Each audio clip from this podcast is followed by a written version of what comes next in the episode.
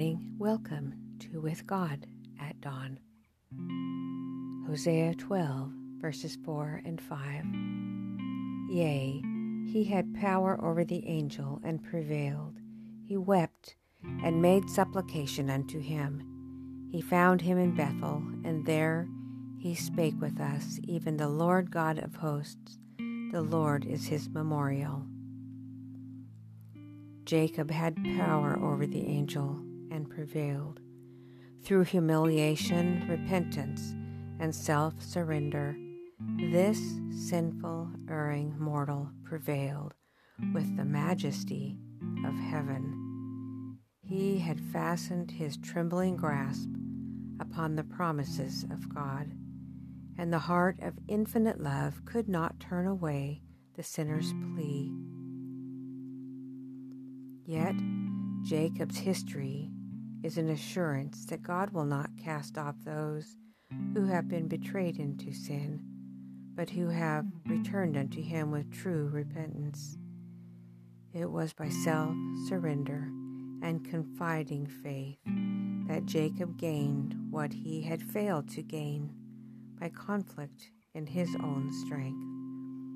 God thus taught his servant that divine power and grace alone could give him the blessing he craved. Thus it will be with those who live in the last days. As dangers surround them and despair seizes upon the soul, they must depend solely upon the merits of the atonement. We can do nothing of ourselves in all our helpless unworthiness, we must trust in the merits of the crucified and risen Savior. None will ever perish while they do this. The long black catalog of our delinquencies is before the eye of the infinite. The register is complete. None of our offenses are forgotten, but he who listened to the cries of his servants of old, will hear the prayers of faith and pardon our transgressions. He has promised and he will fulfill his word. Jacob prevailed because he was persevering and determined. His experience testifies to the power of importunate prayer. It is now that we are to learn this lesson a prevailing prayer of unyielding faith chosen a promise of 1 John 4, verse 4. You are of God, little children, and have overcome them, because he who is in you is greater than he who is in the world. How did Jacob have power over the angel? We just read it was through humiliation, repentance, and self surrender.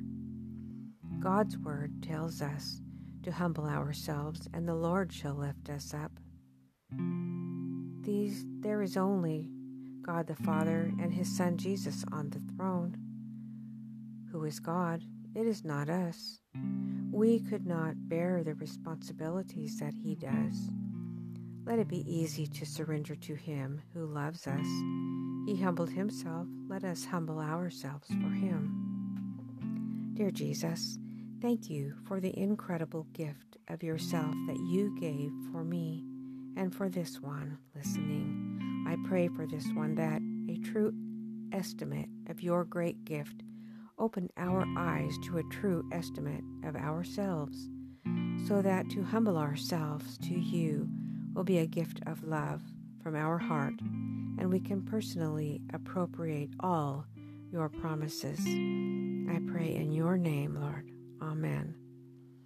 Please join me tomorrow morning for a few more moments of meditation, prayer, and promises.